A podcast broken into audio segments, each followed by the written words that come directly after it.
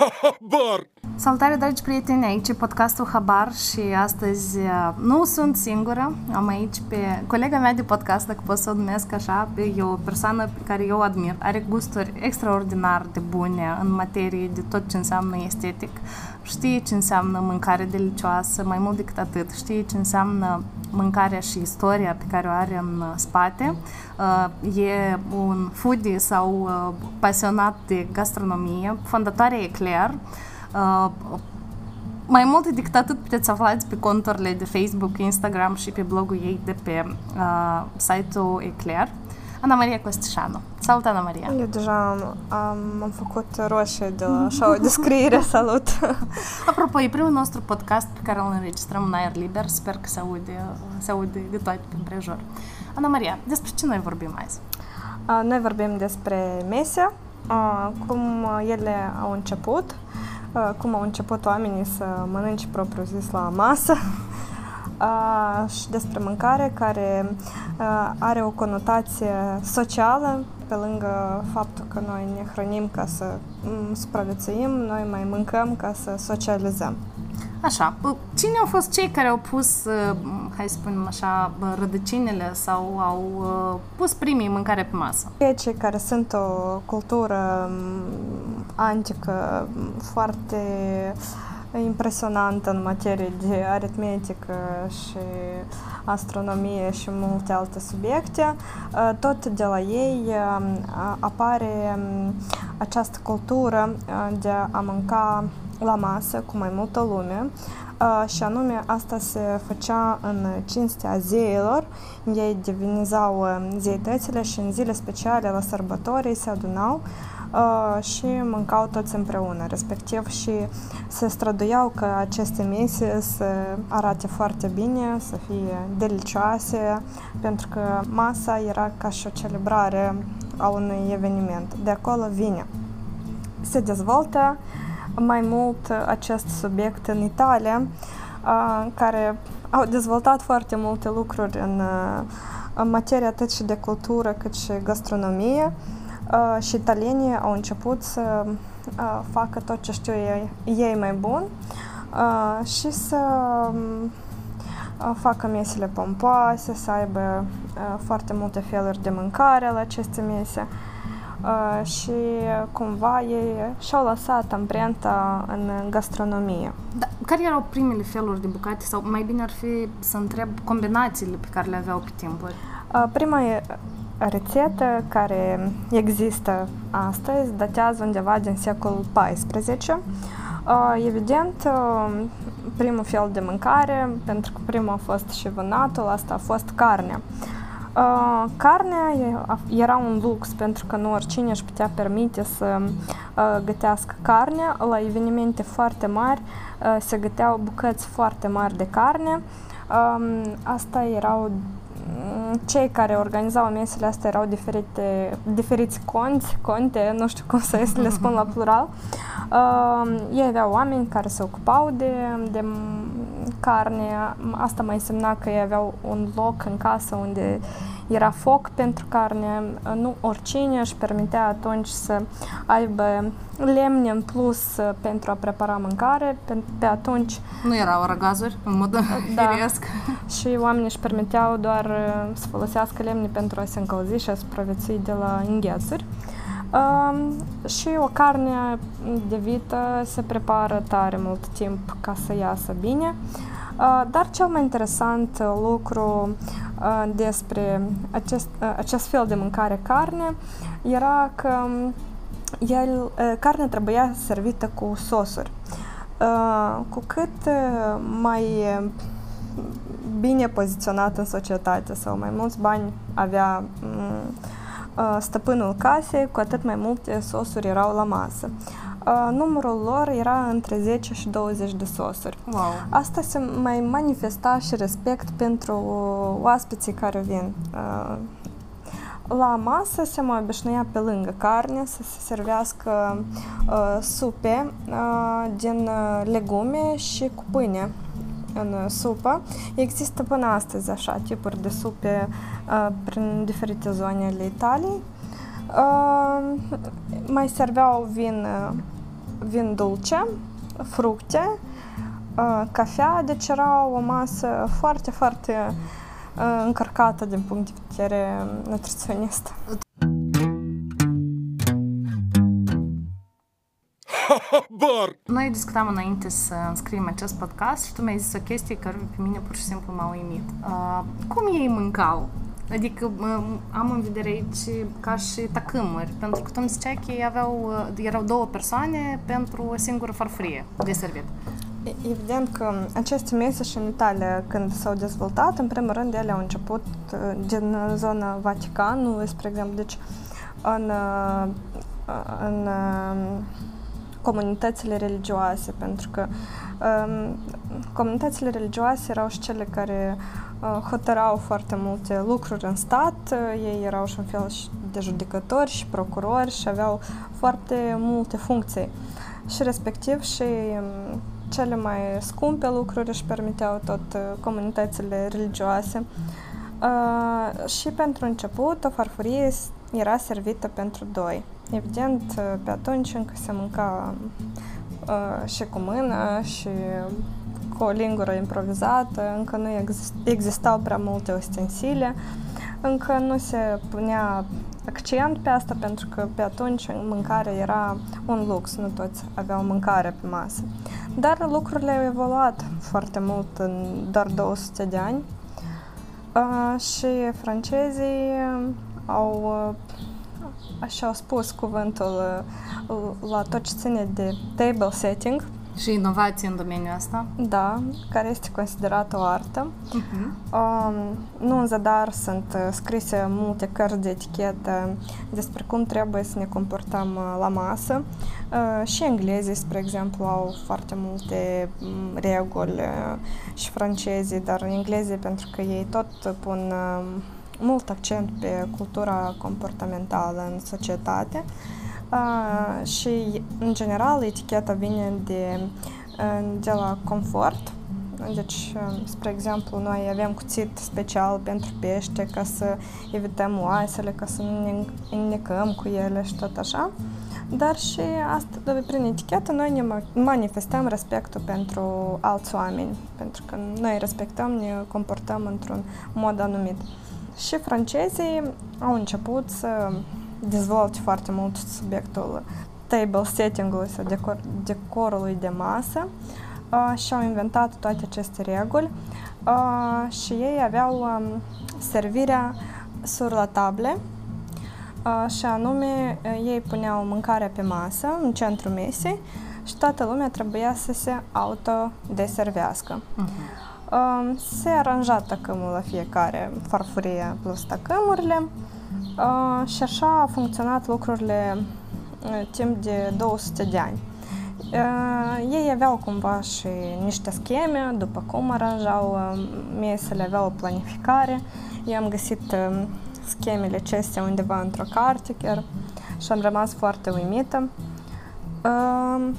și ei au epatat foarte mult timp uh, cu servirea lor. Bar! Vrem să te întreb despre mese. Uite, uh, primele mese cumva au apărut datorită ospeților și acestor ofrande cumva pe care le oferi zeilor atunci când pregătești foarte bine. Dar uh, e diferența dintre mesele uh, cu anumită ocazie, gen de networking, unde oamenii de un înalt, rang înalt se întâlnesc și discută ori în șir, dar cum arătau mesele simple, acasă, la oameni? Până la francezi nu exista dejun, cină, lunch. Era cumva ți-e foame, mănânci. Mergi la lucru, lucrau oamenii și pământul și um, erau și cezmari și tot felul de profesii erau și oamenii aveau mâncarea cu ei și mâncau atunci când aveau acea necesitate, purtau cu ei în tot felul de pânzi, o bucată de pâine, o roșie, un ou, deci era foarte primitiv. Primitiv, noi chiar se mânca ca să se supraviețuiască. Și ulterior, deja cu inovațiile și aceste ospețe, deja au început să crească și necesitățile și inovația. Întotdeauna masele încearcă să imite pe cei care cumva trăiesc altfel și să introduc anumite obiceiuri în modul lor de viață de zi cu zi dar cum crezi că a ajuns fenomenul ăsta de masă și de stat la masă în masele de oameni, adică pentru majoritatea oamenilor, nu doar cei care își permit să facă 20 de sosuri la o masă? Eu cred că datorită economiei și anume că a devenit mai ieftin și focul și lemnul și oamenii au început să gătească mâncare, să-și permită pur și simplu să gătească o bucată de carne Uh, și asta însemna că acea bucată de carne trebuie mâncată rapid cât este proaspăt, caldă și să, să se adune toate familiile. Uh, europenii sunt destul de conservatori atunci când vine uh, vorba despre familie, chiar și italieni, și au niște reguli, niște reguli foarte clar delimitate și este clar că asta nu s-a produs într-o sută de ani sau 200, asta are o vechime mult mai mare. Uh, și uh, eu cred că focul, uh, așa nume accesibilitatea focului, a produs um, fenomenul de a găti și a mânca mâncarea cald servită imediat la masă. Uh, dar dacă vorbim de tradițiile de bucate pe care le-au început să le adopte familiile, pentru că noi am trecut prin vremuri obscene, cum ar fi vremea Uniunii Sovietice, vorbesc de zona uh-huh. noastră, în care, uh, sincer să fiu, uh, era destul de sumar și primitiv ceea ce mâncau oamenii. Adică un, da. un, un pas peste ingredientele de bază pe care le mâncau țăranii, adică un go fiert, fără procese foarte complexe. Dar cum au ajuns aceste tradiții și inventivitatea și diversitatea asta de a găti și de bucate în... Foarte multe descoperiri s-au făcut din întâmplare. Uh-huh. Din întâmplare s-a descoperit uh, fermentarea, începând cu pâinea care a fost uitată, pâinea a fost uitată și ea a crescut și ei au încercat să coacă aluatul fermentat ca să nu mai arunce. Exact așa, bucătăria se, se dezvoltă foarte mult din întâmplare, din produsele care sunt accesibile. Chiar și noi când gătim acasă, nu neapărat avem o rețetă foarte fixă, știm că avem gen niște ouă, niște ceapă, niște roșii și, și putem improviza un scrob. Și dacă mai ai un chorizo, spre exemplu, adus de undeva, deja e o mâncare absolut nouă și delicioasă și gurmandă și crezi că te-ai transpus undeva în Spania când ai mâncat acest scrob. Eu cred că exact așa s-a dezvoltat cultura alimentară până noi uh, n-am ajuns uh, în secolul XIX, unde uh, francezii au dezvoltat conceptul de servire a la rus. Uh-huh. Uh, și Ce presupuneau? Uh, servirea a la rus înseamnă uh, servirea bucatelor la farfurie. Uh, ori asta însemna că uh, bucat, bucatele erau servite imediat și ele erau foarte calde, uh, pentru că în servirea sur la table uh, mâncarea se răcea și din acest motiv uh, francezii au considerat că trebuie să servească platouri la farfurie ca mâncarea să fie caldă. Pentru fiecare persoană în parte. Pe de altă parte, asta este mult, mult, mult mai dificil. Complicat. Pentru cei care gătesc și sunt gazde. Da, pentru gazde.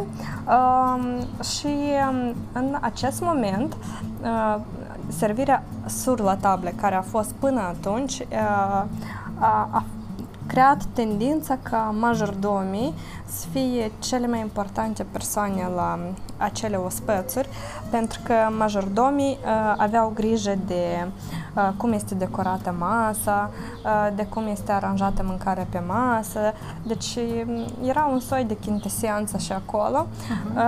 Uh, Când se ia tăcâmurile la timp, cele murdare și se schimbe farfuriile și așa mai departe, da. tot ca să facă ca oaspeții să simte în apele lor și să nu aibă efectiv mai multe oase pe farfurie. Da. Iar după, în secolul XIX, a apărut conceptul de bucătar șef, pentru că el a devenit superstarul ospeț, ospățului și bucătarii șefi se măsurau la cât de bine ei aranjează mâncarea în farfurie porționat.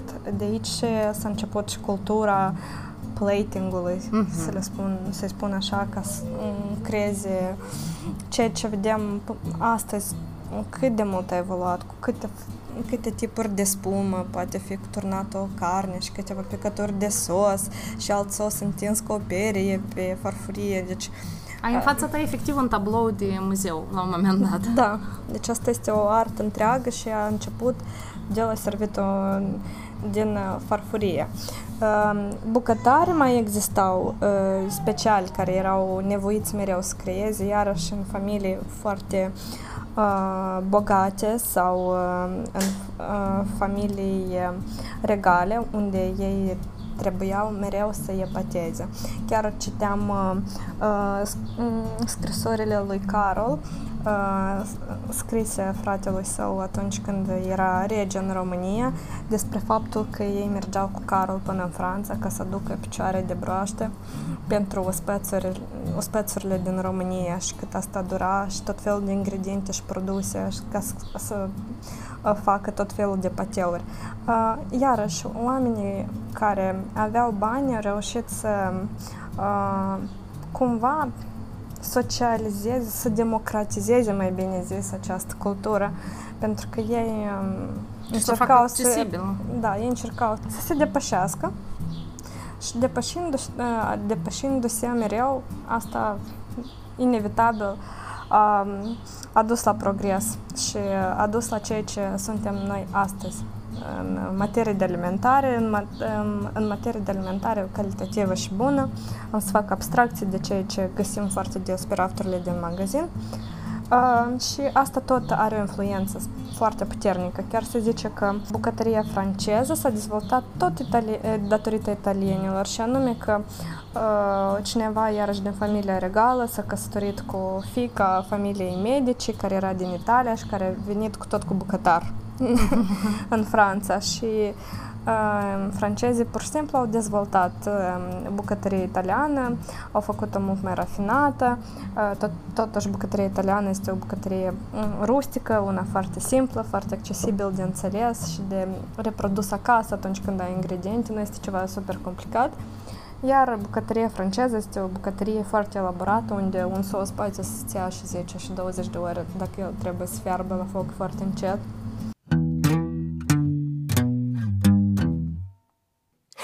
Bar! Apropo, asta e un subiect pe care aș vrea să-l discutăm și în alt podcast despre bărbații în bucătărie și mai ales în bucătăria franceză, pentru că e muncă foarte dificilă și chiar aș vrea să discutăm și despre asta.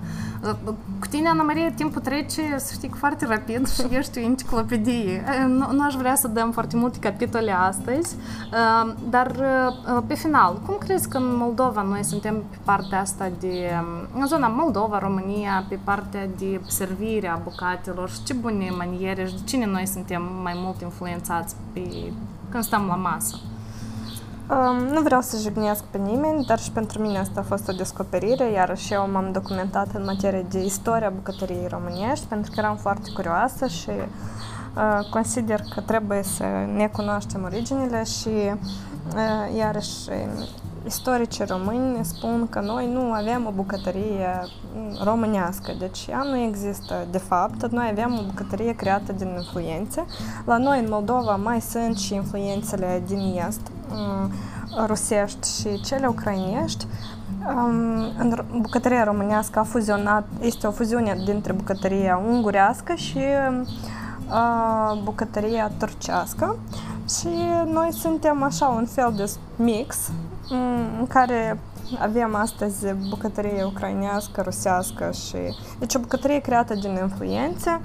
Uh, chiar îmi este greu să spun um, prea multe rețete moldovnești.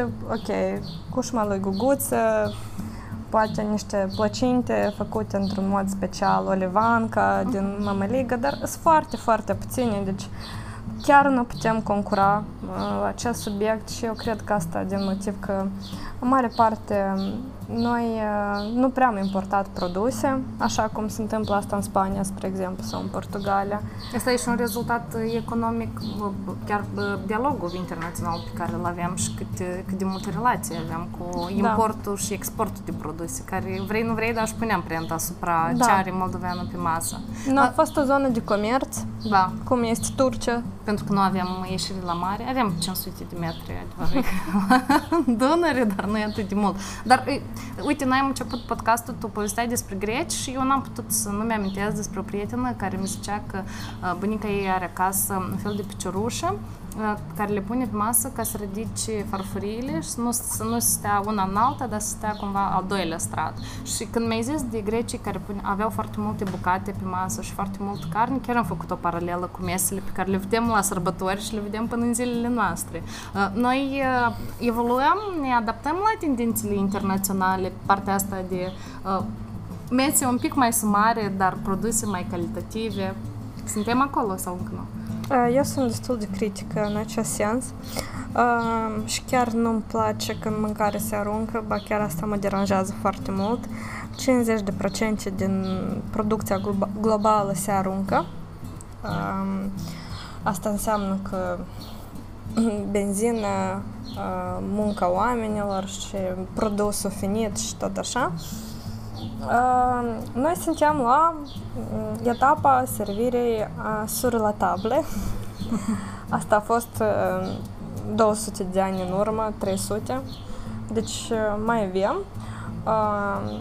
Servirea în care se aduce toată mâncarea se pune pe masă. Încercăm să punem tot ce avem mai bun, să punem mult și să epatăm prin câte feluri de mâncare avem. Servirea a la rus, care vine din secolul XIX, presupune că noi încercăm să facem cel mai bun ce putem, dar servit la farfurie și calculat pentru fiecare oaspete. Ceea ce Moldova încă este considerată în mare parte o rușine. Bine, sunt 3%, nu știu, 5% din moldoveni care uh, și-au schimbat viziunea în acest sens, dar asta nu pot să... Nu e masă cumva. Da, să percep ca o schimbare încă. No, eu nu-mi imaginez o nuntă moldovenească în care se pune o farfurie cu detate în fața ta și tu alegi să mănânci, adică masă sunt doar flori. Da, și mai ales poți să auzi moldovenii când pleacă la așa fel de nunți în România, spre uh-huh. exemplu. Ei vin și zic că a fost săracă nunta. Nu a fost nimic la nuntă ce și chiar au fost flămânzi. Pe când asta e doar un alt tip de servire a mâncării. Pe când asta este doar o cină. O cină în care tu celebrezi un eveniment frumos din viața unor tineri. Fără să fii cu stomacul 150% plen. Doi, este o nebunie curată ca la o masă de sărbătoare să fie pus pește uh, grilat, să se aducă carne caldă, sarmale, uh, să mai fie um, tot felul de mezeluri. Um, deci o combinație foarte complicată, deci chiar greu de digerat. Și eu cred că o să vină schimbarea, dar totuși o să vină foarte greu. Dar uh, cumva noi, cel puțin există mișcare în acest sens. Și atâta timp cât au început să facă aceste 5% de moldoveni um, să inoveze, să inoveze Așa cum s-a întâmplat și în alte culturi, o să preia lumea, eu cred că într-un final, când o să înțeleagă că nu are sens de adunat acești bani pentru a face așa mese și de mâncat această mâncare trei zile și ce rămâne să arunci, asta nu este logic. Și, și doi, mâncarea proaspătă întotdeauna este mult mai gustoasă și în lume este tendința asta foarte pronunțată acum de food sharing uh-huh. uh, și cred că în momentul când o să facă până și la cine de familie um, și cine mai festive un stiu foarte bun sau chiar un bol mare cu paste și o să fie doar o salată prezentă. Um, dar o să fie cele mai gustoase paste din cele mai bune cașcavaluri. Spre exemplu, eu oamenii vor înțelege că gustul asta contează și o să ne dezvoltăm foarte mult în materie de gurmați. Ana Maria, eu îți mulțumesc. Uh, vreau să-i asigur pe toți că ăsta e doar primul podcast cu Ana Maria și nu vă întristați că a luat uh, sfârșit și vă mulțumim că ați ajuns uh, până la capăt. Uh, vor urma o serie, chiar uh, toată rubrica de food uh, vom încerca să o acoperim cu Ana Maria și ea să ne povestească. Ați văzut aspectul istoric pe care îl are și științific, uh, care mie personal îmi place și sunt sigură că și vouă. Ana Maria, îți mulțumesc! Da, vă mulțumesc și bon apetit! Da. pa, pa! La revedere! Pa,